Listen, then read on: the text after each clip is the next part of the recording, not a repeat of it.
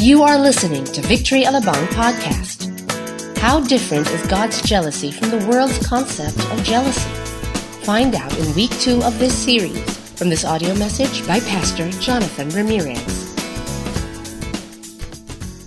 Noong nakaraang Sunday, Pastor Sunny discussed about the holiness of God and we know that's not only an ordinary attribute but that's the very nature of God that God is a holy God. And when God said, Be holy, for I, the Lord your God, am holy, parang napaka, paano mangyayari na ako magiging holy, eh kung ang Diyos ay banal, paano ako magiging banal? Kaya alam ko na marupok tayo, makasalanan tayo, paano?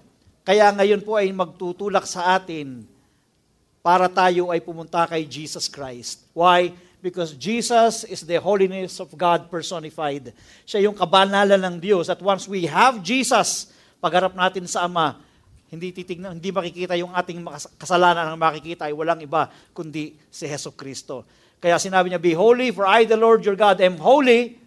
Hindi talaga natin yun kaya, kaya pupunta ka kay Jesus, o so makikita mo na kay Jesus, na kay Jesus yung tunay na kabanalan. Once we have Jesus, We know that He shed His blood on the cross at yung dugo na yon ang naglinis sa lahat ng ating mga kasalanan. Kapag katinigyan tayo ng Diyos, tayo ay banal na banal sa Kanyang harapan. Amen? Because of Jesus. Now, ngayon pong pangalawang linggo, pag-uusapan po natin is about the, the jealous God. Okay. Maring iba sa inyo naiintriga. Maring last week pa nang makita nyo, yan ang title, Jealous God.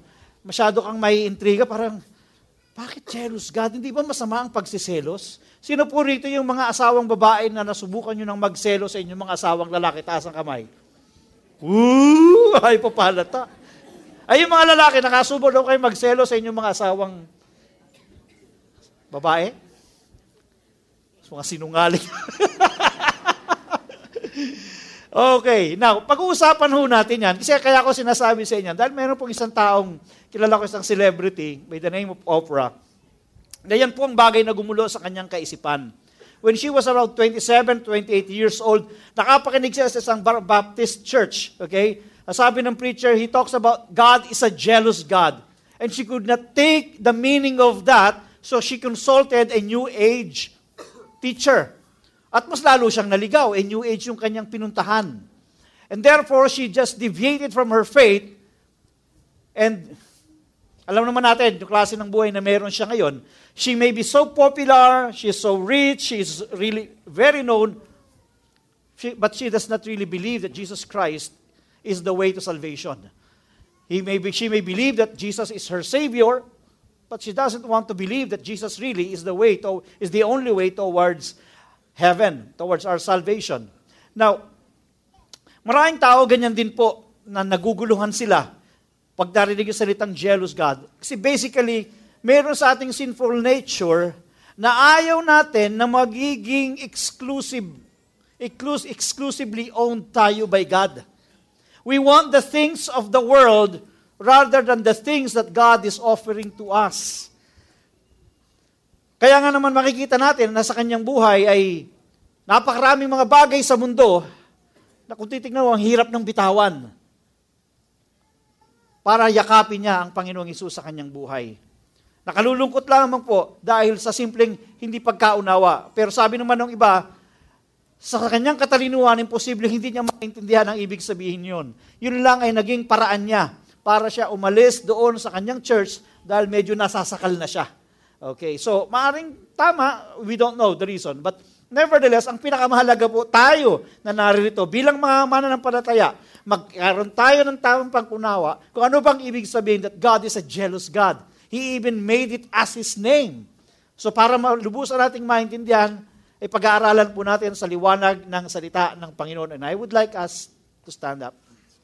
Pasahin po natin dito sa may Exodus chapter 20, beginning verse 3 up to 6. Handa na po ba kayo? Okay. Ito po ay bahagi ng Ten Commandment na ibinigay ng Panginoon kay Moses.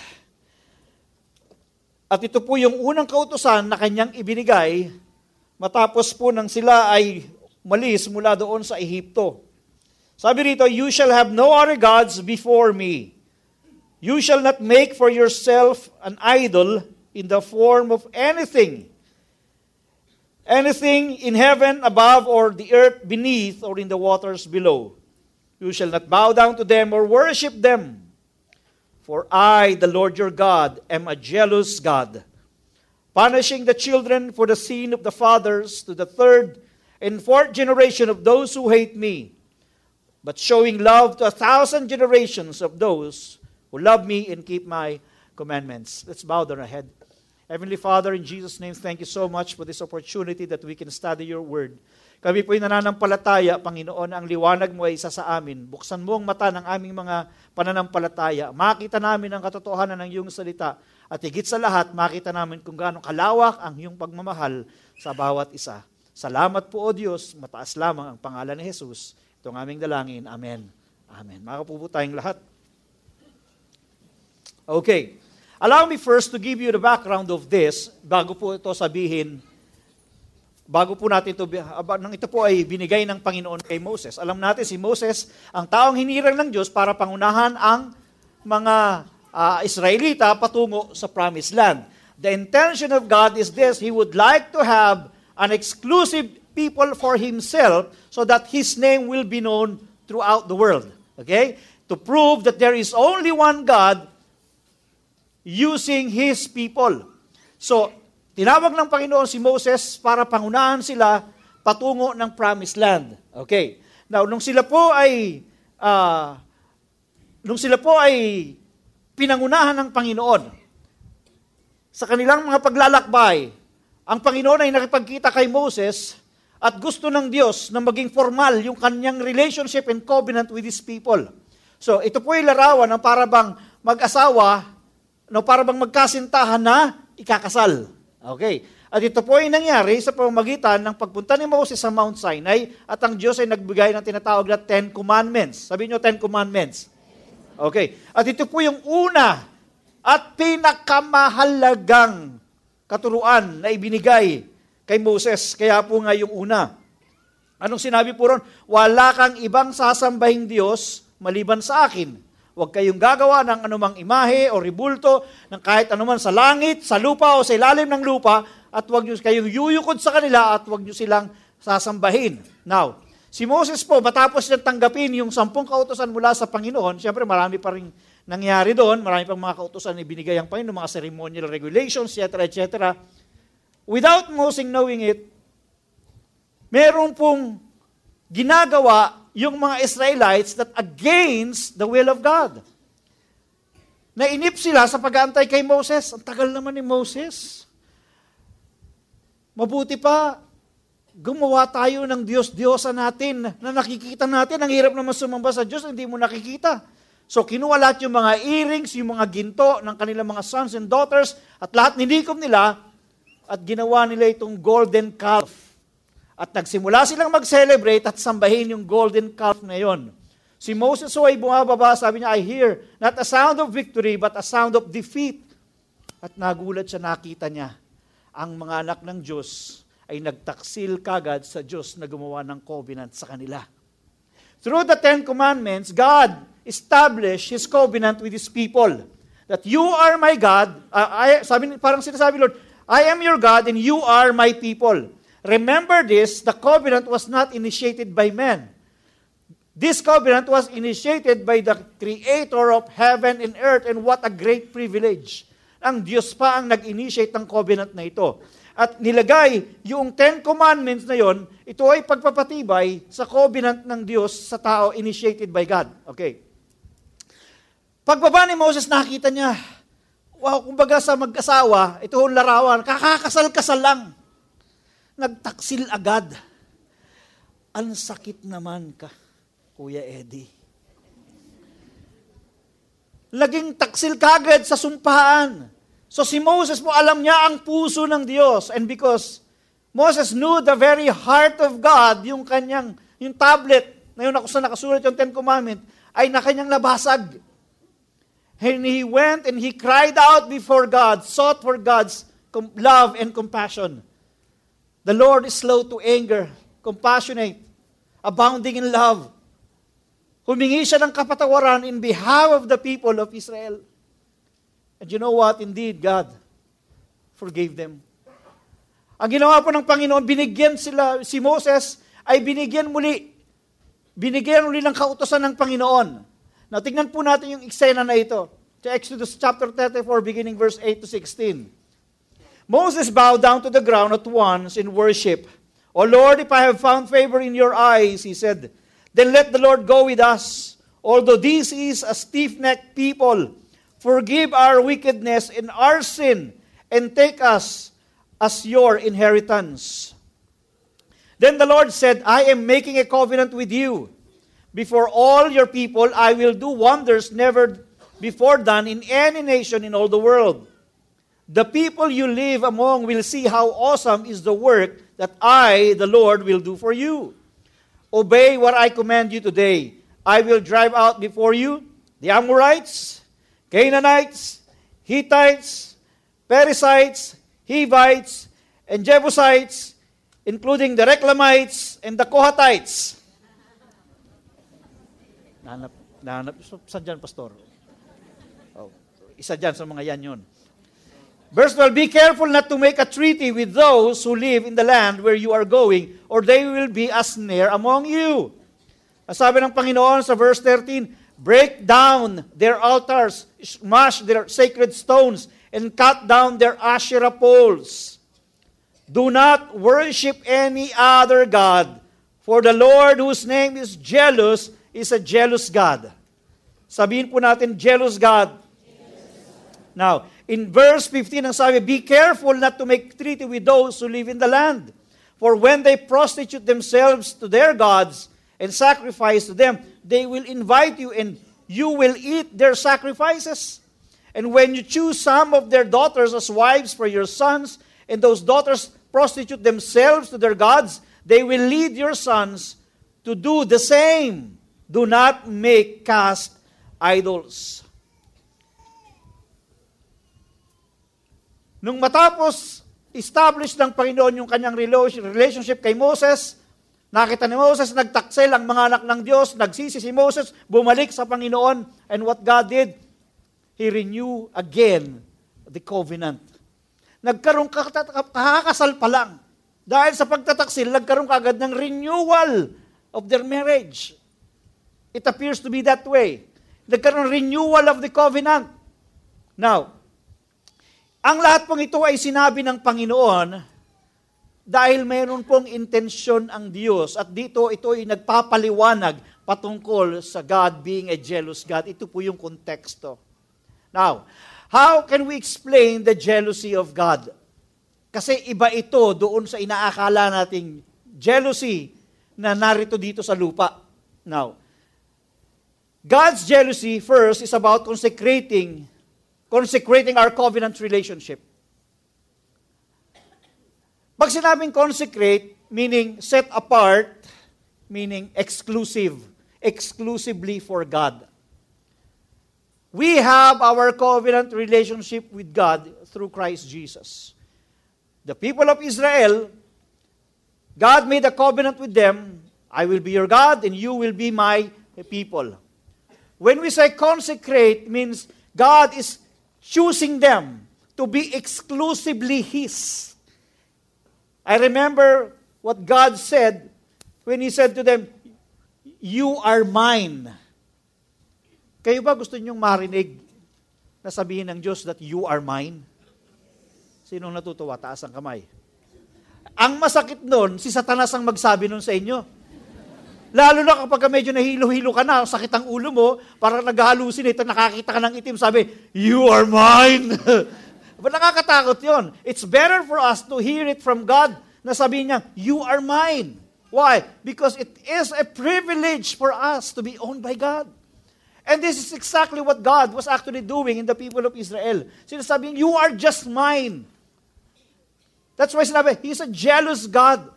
Exclusively sa akin kayo. Ayoko kayong mapunta doon sa kasalanan. I am a holy God. I would like you to live in holiness. Di ba napakasarap po nun? Because you will enjoy the benefit of being in a covenant relationship. Now, Dito po sa may Exodus chapter 20, para ma- maintindihan natin ang gusto. Una, sabi, You shall have no other gods before me. God is asking for a spiritual faithfulness. Sino po rito mga may asawa na? Taas ang kamay. Huwag kayong mahiya.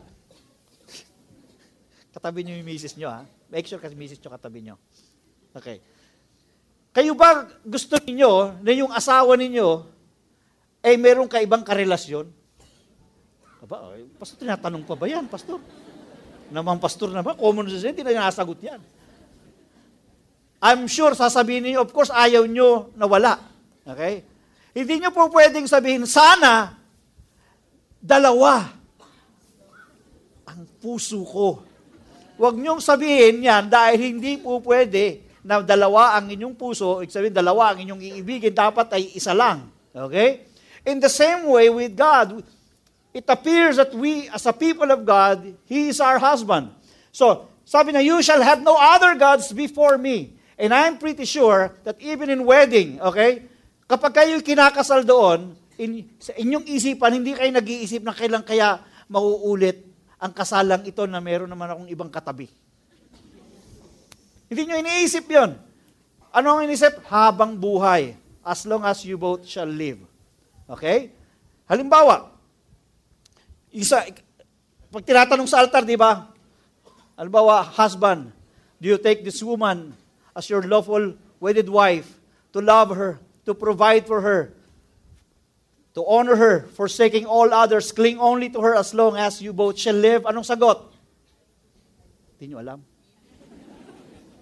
I do, di ba? O tatanungin din yung babae, gano'n din ang sagot? I do. Sumpaan ho yun. Ibig sabihin na tayo ay magiging faithful sa isa't isa. Okay? Bagamat sa ating panahon, para bang yun ay para bang pag sinabi, para sa hangin na lang nagpupunta, hindi ba? Pero sa totoo lang, marriage is God's idea and therefore it is sacred. So, so is our relationship with God. Now, sabi you shall not make for yourself an image in the form of anything in heaven above, or in the earth beneath, or in the water below. That talks about spiritual spiritual mistress. Ayaw natin, kahit tayong mga lalaki lalo na, ayaw natin yung asawa natin, i-share natin sa mga kaibigan natin.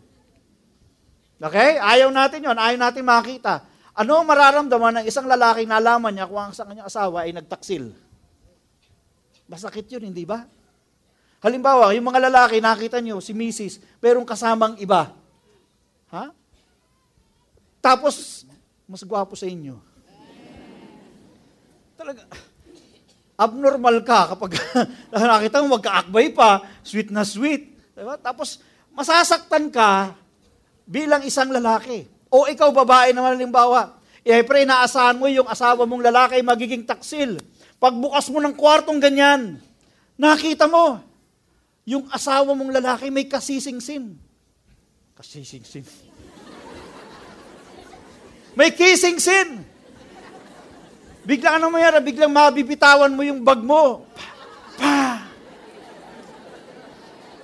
Hindi ka makapaniwala sa yung nakikita. Ang kasi... ang kasising... kasising kakising sin ang asawa mo. Hindi babae. Lalaki. Ah! Di ba, lapa, baka mawalan ka lang ulirat. Huh! Ang sakit ho nun. Imagine niyo kung sa ating tao, nasaktan tayo, how much more sa Diyos? Sometimes ang tingin natin sa Diyos, wala siyang emosyon. God is a loving God, and that's emotion. But God is still God even though He is, he is hurt. Kahit nasaktan natin ang puso ng Diyos, Diyos pa rin siya, hindi nababawasan o nadadagdagan ng kanyang pagiging Diyos. Pero masakit sa puso ng Diyos na yung taong kanyang tinawag, yung mga taong kanyang tinawag, pinapaging banal niya, nakipag-covenant siya, ay biglang magtataksil sa kanya. Ayaw ng Diyos na meron tayong spiritual mistress That's the reason kung bakit sinabi po yung mga talatang yan. Dahil ang gusto ng Diyos is an exclusive relationship. Kapag tayo ay pumupunta ron sa kasalanan, tayo ay nagko-commit ng spiritual adultery. Nagtataksil tayo sa Diyos. Verse 5, For you shall not bow down to them or worship them, for I, the Lord your God, am a jealous God, punishing the children for the sin of the parents to the third, fourth generation of those who hate me. Ang sinasabi po ng Diyos, nung sinabi niya jealous God, it's hindi dahil sa kulang ang Diyos na kukunin niya yung mga bagay na nasa atin dahil ayaw niyang meron tayong kahati sa Kanya. Hindi ganoon. Do you believe that God, God's will for you to prosper? God's will for you to have good health? It is God's will for you to have a wonderful family? Yes, kalooban lahat yan ng Diyos at hindi gustong kunin yan ng Panginoon. Ang sinasabi ng Diyos why He is a jealous God is that kapag tayo ay nilulublob natin yung sa ating sarili sa kasalanan, na minsan yung mga bagay na meron tayo, yun pa nagiging dahilan para malimutan natin ng Diyos. When we talk about idols, we are not only talking about the idols made in human likeness or idols made in a uh, form of an animal or anything done by hands. Ang isa sa mga idol na sinasabi natin ay napakarami. Ang pera isa na. The love of money is the root of all evil. Sometimes, pinagpapalit natin ng Diyos sa pera. Pinagpapalit sa kapangyarihan. Pinagpapalit sa babae o pinagpapalit sa lalaki. Maraming idols na ngayon. Nagtayo ng business, ibinuos ang buong buhay doon sa business, nalimutan ng Diyos na maaaring naging popular, naging naging sikat, pero nalimutan ng Diyos sa kanyang buhay. Meron po yung tinatawag na spiritual consequence. Ayaw man ng Diyos, kaya siya mapanibughuing Diyos because He would like us to be exclusively His. Ayaw niya na mayroong kang kalaguyo. Ayaw niya na ginugugol mo yun ng buhay mo ng malayo sa Kanya. Because the only way for God to really fulfill His purpose in our lives is when we stay with Him. Andyan po kaya? Verse 6, But showing love to a thousand generation of those who love me and keep my commandments. These are spiritual blessings. So ang gusto ng Diyos ay maging matapat tayo sa Kanya dahil naroon yung, yun yung paraan ng Diyos para magawa pa niya tayong mapagpala as long as we stay with Him. So it is not for God's benefit, it is for you. Hindi para sa atin, kundi para ay hindi para sa kanya, kundi para sa bawat isa sa atin. Kaya sabi niya, jealous God. Hindi siya, si Lord, maring isipin niya, on a human standpoint, isipin niya, si Lord kulang sa pansin. No, He is still God. Even without us, He is still God. But without God, we are nothing. Now, para maintindihan natin, let's see the example of bad jealousy. Okay? Dito po sa may Genesis chapter 37 verse 11. His brothers were jealous of him. Tumutukoy po yung him kay Joseph. But his father kept the matter in mind. Alam natin yung story. Yung mga kapatid ni Joseph is nagseselos dito kay Joseph dahil si Joseph ay paboritong anak. At dahil doon, naiinggit sila. So, isa sa mga manifestation ng jealousy is yung inggit. At dahil sa inggit na yon, yun ay nagtulak sa kanila para pagtangkaan na patayin itong si Joseph. Thank God, hindi nila pinatay, pero siya naman ay binenta as a slave. So, ano pong naging bunga ng jealousy na yon? Envy, and gumawa pa sila ng krimen sa sarili nilang kapatid. Yun ang tinatawag na bad jealousy. Nag-create ng pangit na bagay, ang resulta pangit. Tama po ba? Okay? Now, 1 Samuel 18 verse 9. And from that time on, Saul kept a close eye on David. Ito naman yung pagsaselos ni Saul kay David, na wala na yung tiwala at saka mayroong tinatawag na insecurity. Alam natin si David, nasa sa kanya na yung spirit ng Panginoon. At lahat ng kanyang ginagawa, pinaprosper ni Lord. Why? Kasi si David lumalakad sa kalooban ng Panginoon. Eto si Saul nag-disobey, nawala yung presence ni Lord sa kanya, takot na siya ngayon kay David. Bakit? Kasi si David yung papalit sa kanya later on bilang hari. So nai-insecure na siya. May jealousy na sa kanya nagmamanifest in the form of mistrust and insecurity. Kaya ang ginagawa niya, gumawa siya ng parang para ipapatay si David. Again, nagdudulot ng pangit na bagay. Andiyan po kayo. Ano ang resulta ng bad jealousy? Puro mga pangit na bagay. Now, in 1 Corinthians chapter 12 verse 20, sabi ni Paul, I fear that there may be discord, jealousy, fits of rage, selfish ambition, slander, gossip, arrogance, and disorder. It talks about rivalry and disunity in the church. Kung mapapansin ninyo, yung jealousy, inilera siya puro sa mga negative na words. Do you see that? So, fits of rage, selfish ambition, puro mga negative yan. Nakahilera yung tinatawag na jealousy. Kasi yung mga bagay na yan ay nagkikreate ng rivalry and disunity in the church. So, anong resulta? Negative. So, yung bad jealousy, ito po yung pangit, ito yung negative. I don't know about your relationship, pero marami pong mga mag-asawang relasyon, wala namang basihan, selos ng selos. Yun ho ang mahirap. Lalo na kapag wala na yung tiwala. May kausap sa cellphone. Naku, sabi ko na nga ba, baka may kausap yung Mr. Cunha. Sino kaya kausap niyan? Palagay ko yung kanyang kalaguyo. Kasi hindi mo naman naririnig kung sino yung kausap niya, yung boses na naroroon. Di ba? Nag-iisip lang, nakatayong malayo ang tingin, wala namang tinatanaw Ah, siguro iniisip niya. Iniisip mo yung ano mo, no? Yung number two mo, no? Nagpabango. Bakit ka nagpapabango? Siguro nagpapabango ka, lahat ng kilos mapagsususpetahan. Yun yung tinatawag na bad jealousy. Walang basihan. Kaya ang nangyari, nag-aaway na, kahit hindi naman walang ginagawa yung lalaki, tuluyan ko na nga para magkatotoo. See? So, lalo nag-aaway, araw-araw away, parang impyerno yung bahay. Okay? So, yun ang tinatawag na bad jealousy. But, ito naman yung tinatawag na good jealousy. Sa 1 King 19 verse 10, he replied, I have been very zealous for the Lord God Almighty. The Israelites have rejected your covenant, torn down your altars, and put your prophets to death with a sword. I am the only one left, and now they are trying to kill me too. Anong nangyayari dito kay Elijah? Nagkaroon siya ng tinatawag na godly sorrow due to unfaithfulness. Malungkot siya dahil ang mga Israelites, okay, ay nagtaksil sa Diyos.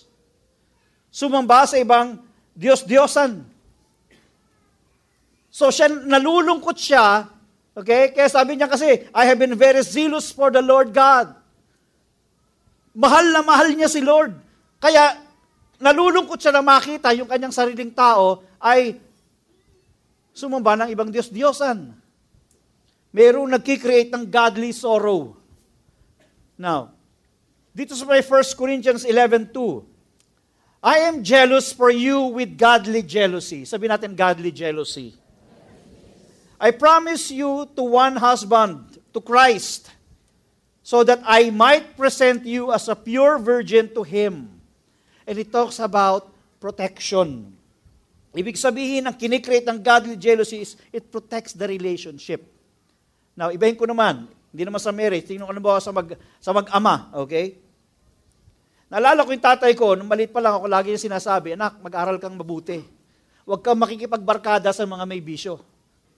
Huwag kang makikipagbarkada doon sa mga yayayain ka sa mga fraternity dahil kabisado ko ang mga fraternity. Hehasing ka, magiging cost ng buhay mo yan at pupwede kang mapariwara.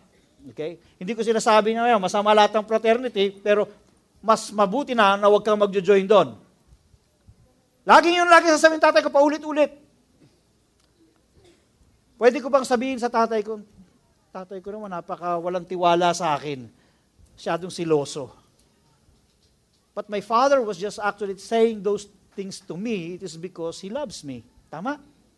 Yung kanyang pagpapaalala, Maaaring ito ay isang pagsiselos, pero ito ay nagpo-protect. Now, ganun din naman ho sa mag-asawa. Hindi po masama kung ang misis ko sasabihin niya, oh, mag-iingat ka ha sa iyong paglalakbay at saka yung mga lumalapit sa iyong mga kababaihan. Hindi ko maintindihan kung bakit. talaga hindi ko maintindihan talaga kung bakit eh. But I appreciate that. Lalo na, kapag kami nakikita siya lumalapit sa akin na malagkit ang tingin. Sabi niya, si Tat, ingat ka dyan.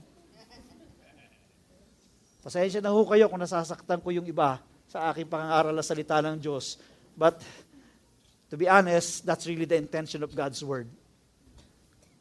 Sin must be offended by God's Word because God's Word is holy.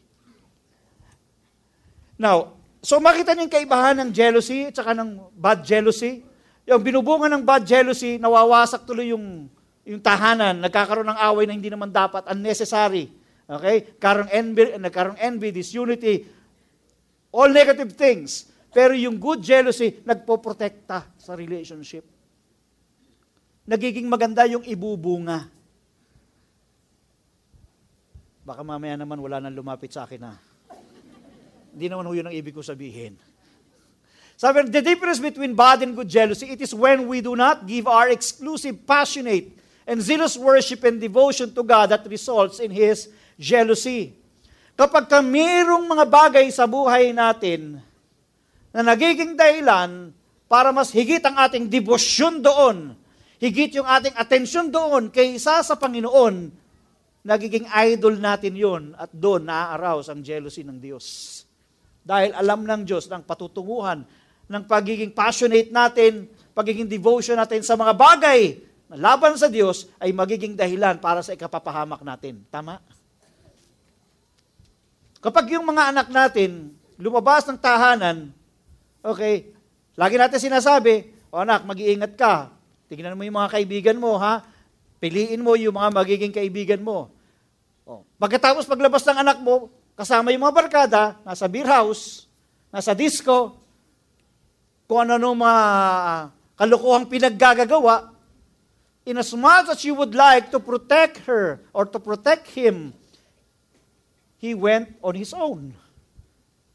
Ang intensyon mo bilang magulang ay maproteksyonan siya, kaya mo siya binibigyan ng mga paalala. If there is one reward that I can consider right now, in this moment of our lives, kaming mag-asawa, ay yung makita ko po yung anak ko, graduate ng college, na kahit na maraming manliligaw, ay walang naging boyfriend. Because she intentionally did it. Ako nga, parang muntik ko nang sasabihin, sagutin mo na yan, gwapo eh. Parang ako natutukso na rin nga minsan. Sa kagwapuhan eh. Anak, pwede na yan, matangkad. Pero sabi niya sa akin, Dad, sabi, gusto kong makatapos ako ng pag-aaral and for now, this is my priority. Wow, sabi ko. And I thank God because kami mag-asawa, successful kami in a way with the grace of God na siya influensyahan na i-priority niya yung kanyang pag-aaral. You know what? Manabalita namin, merong siyang mga kasama niya nung high school na graduate, hindi na nakatapos ng koleyo, yung iba'y nabuntis. Yung iba'y nag-asawa na yung hindi na nakatapos ng pag-aaral, yung iba napariwaraan buhay. And we thank God, it is, I consider it as God's grace na makita namin yung anak namin sa kabila ng maraming nanliligaw ay nakagraduate siya nang wala siyang boyfriend. Now, what, what I am saying is that ang gusto ng Diyos, mapabuti tayo. In same way, yung mga anak natin gusto natin silang mapabuti. Yung asawa natin gusto rin natin siyang mapabuti dahil we are protecting also our family. Imagine niyo kung yung mga anak, Imagine niyo, ba, isang pamilya, may dalawa kayong anak. Yung lalaki, merong iba. Yung babae, meron ding iba. Paano yung mga anak? Lili, mabubuhay sila sa isang dysfunctional family. And what will happen eventually, because they have the Spirit, they will also be doing the same thing to their family kapag sila nagsipag-asawa na. And generations after, because generational curse to the third and to the fourth generation, usually ang curse nagta-travel. Pag mo multiply yung ganong klase ng generation, if you trace back, makikita mo na mayroon palang generational curse na nakapasok dahil sa ginawa ng mag-asawa. So, in the same way, sa ating relationship sa Diyos, ayaw ng Diyos na meron kang ibang sinasamba maliban sa Kanya. Pangalawa is God's jealousy is about establishing our covenant relationship. Sabi na Exodus 34 verse 10, Then the Lord said, I am making a covenant with you. Before all your people I will do wonders never before done in any nation in all the world. The people you will live among, the people you will live among will see how awesome is the work that I, the Lord, will do for you. Now, ito po yung mga panahong nirenew ng Panginoon yung covenant. And together with it are privileges. Ang sabi niya, before all your people, I will do wonders. Sabi niyo, wonders. The people will, you will live among will see how awesome, sabi niyo, awesome. These are the things that God will give us if we remain in the covenant. We will be able to see the wonders, the miracles, the goodness of God. We will be able to see the awesomeness of His work in our lives. Why? If you remain in the covenant of God. Why? Dahil yun yung paraan ng Panginoon para higit kanyang mapagpala magawa niya yung purpose niya sa buhay mo dahil nakakakilo siya sa buhay mo. Pero kung ikaw ay mabubuhay sa kasalanan, papaanong may dadirect ng Panginoon yung buhay mo? Hindi pwedeng magsama ang kasalanan at hindi pwedeng magsama ang Diyos. Magka-opposite sila. Hindi pwedeng dalawang yung Diyos mo, naroon ka sa Diyos, nandito ka rin sa Diablo, sa kasalanan. Sabi ng verse 11 ng Exodus 34, Obey what I command you today. Sabihin niyo obey. That's part of the covenant ng Panginoon. And I should say, it's part or ng sinasabi ng Diyos para manatili tayo na tao niya. Be careful not to make a treaty. Sabi niya, be careful. Sabi niyo, be careful. To make treaty with those who live in the land where you are going, or they will be a snare among you. That is in their context kasi may mga iba't ibang Diyos-Diyos din na sinasamba yung mga uh, ibang nasyon at meron silang mga gawa that's against the will of God. Magiging patibong yan sa inyo. Verse 14, Do not worship any other God, for the Lord God, whose name is jealous, is a jealous God. Why is it that God was saying, or He's saying here, obey and then be careful? God would like to establish His relationship with us. Ano yung sabihin ng establish? For is. sabihin ng establish? Firm. Hindi yung minsan gusto mo dito, hindi minsan gusto mo dyan. Gusto ng Diyos ma-establish ka na pinagpapala ka niya. Gusto niya ma-establish ka na ikaw ay nasa Kanya, na ikaw ma-establish na siya lamang yung Panginoon ng iyong buhay. Maganda ba yon? Yon ang gusto po ng Diyos, ma-establish tayo sa ating personal relationship with Him. It's a covenant. And you know what? In the covenant of God, God is faithful. Tayo, minsan nagkukulang tayo, kapos tayo, but God will remain faithful. So don't get out of that covenant with God. God's jealousy is also about protecting our covenant relationship. Exodus 34, verse 15 to 17. Be careful not to make a treaty with those who live in the land, for when they prostitute themselves to their gods and sacrifice to them, they will invite you, and you will eat their sacrifices. These are unholy alliances and fellowship. Ano ibig sabihin nun? Yung kinakain na pakakain din sa inyo. Let's bring it in our context. Okay? Kung ikaw ay may mga barkada na mahilig sa pornography, yung pornography pinapanood nila, madadamay ka, papanoorin mo na rin. Kung yung mga barkada mo mahilig sa sugal, yayayain ka, ikaw rin magsusugal na rin. Kung yung barkada mo mahilig sa chicks, yayayain ka, yung ginagawa nilang Pambababae, gagawin mo na rin. Tell me your friends and I will tell you who you are. Now, Huwag niyo ako ma-misinterpret. Pastor, bawal na ba makipagkaibigan sa unbeliever? Hindi. For as long as you are the one influencing them in a positive way, kaysa yung ikaw ay ini-influensya nila. Katunayan si Jesus was actually friends in the, in, during his earthly ministry, is a friend of sinners.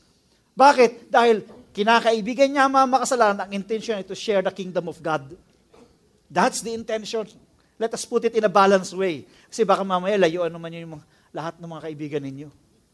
I remember one time in my previous church, there was this lady, one of our pa naman volunteers, lumapit sa akin, sabi niya, Pastor, uh, kasi ho, uh, yung boss ko eh, nililigawan ako. Sabi niya, okay.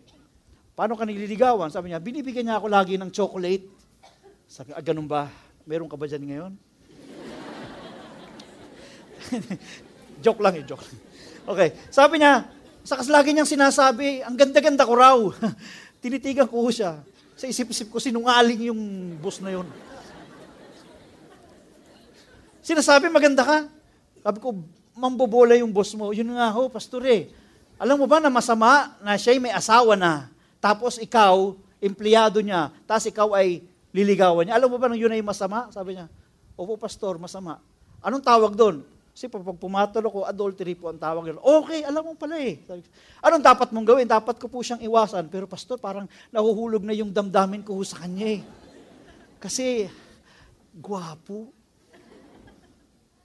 At saka ang talas, ang, ang ano ng bibig, ang tamis ho ng mga labi.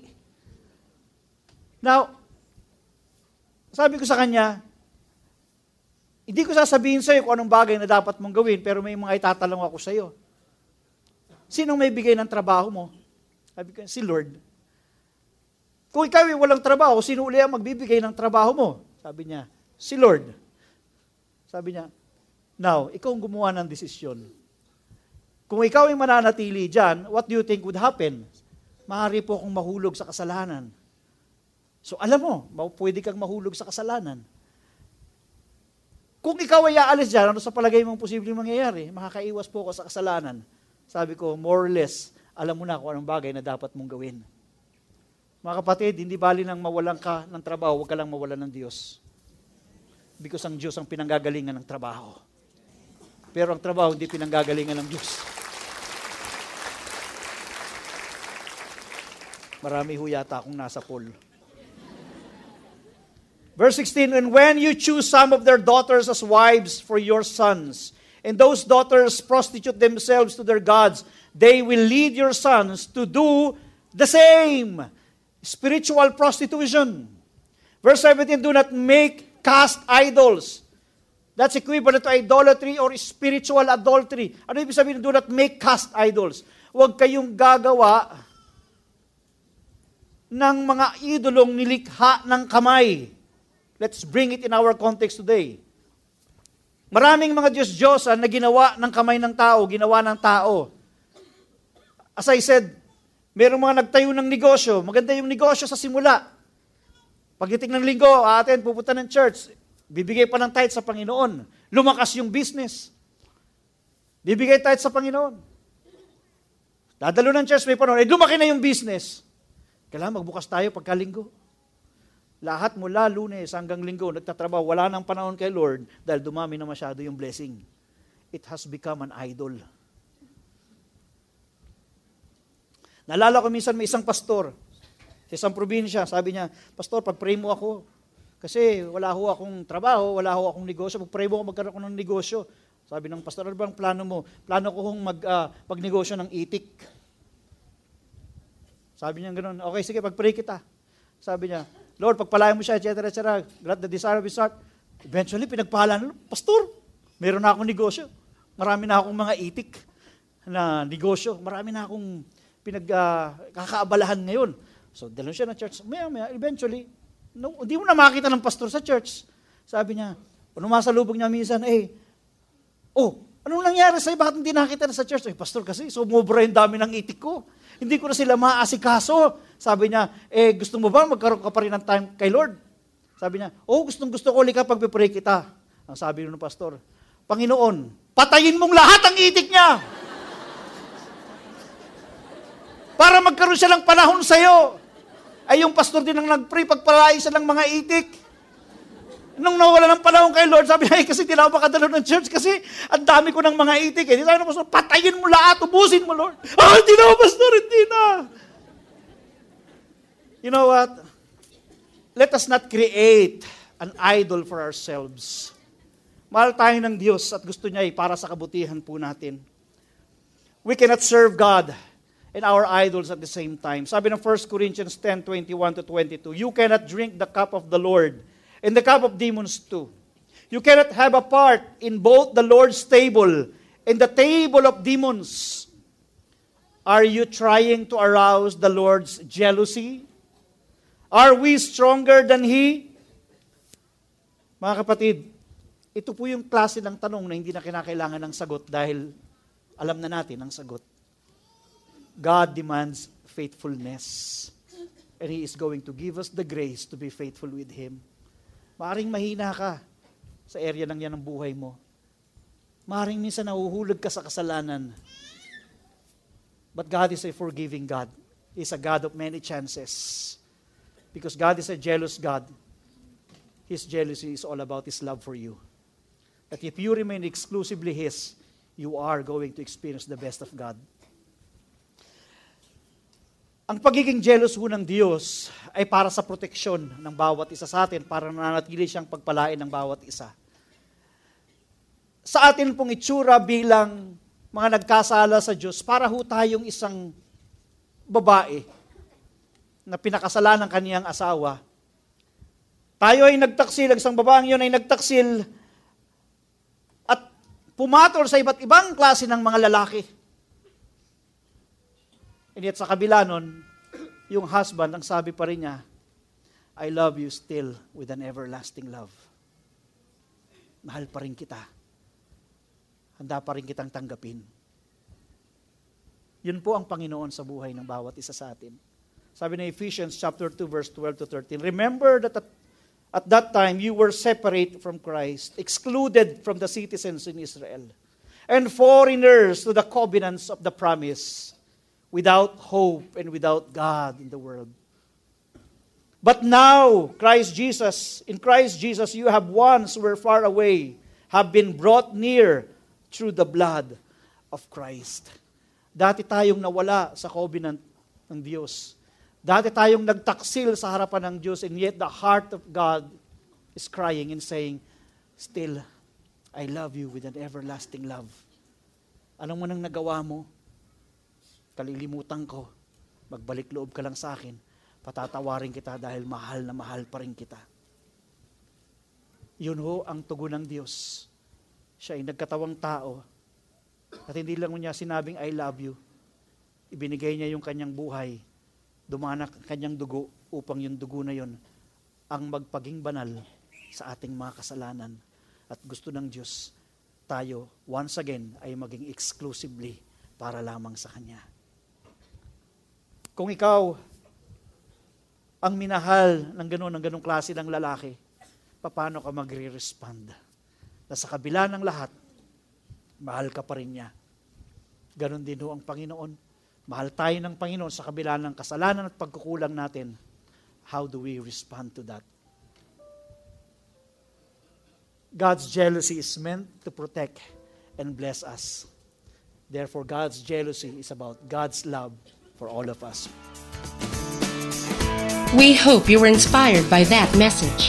Have a deeper understanding of who God is in your life by coming to our weekend services or by joining a victory group.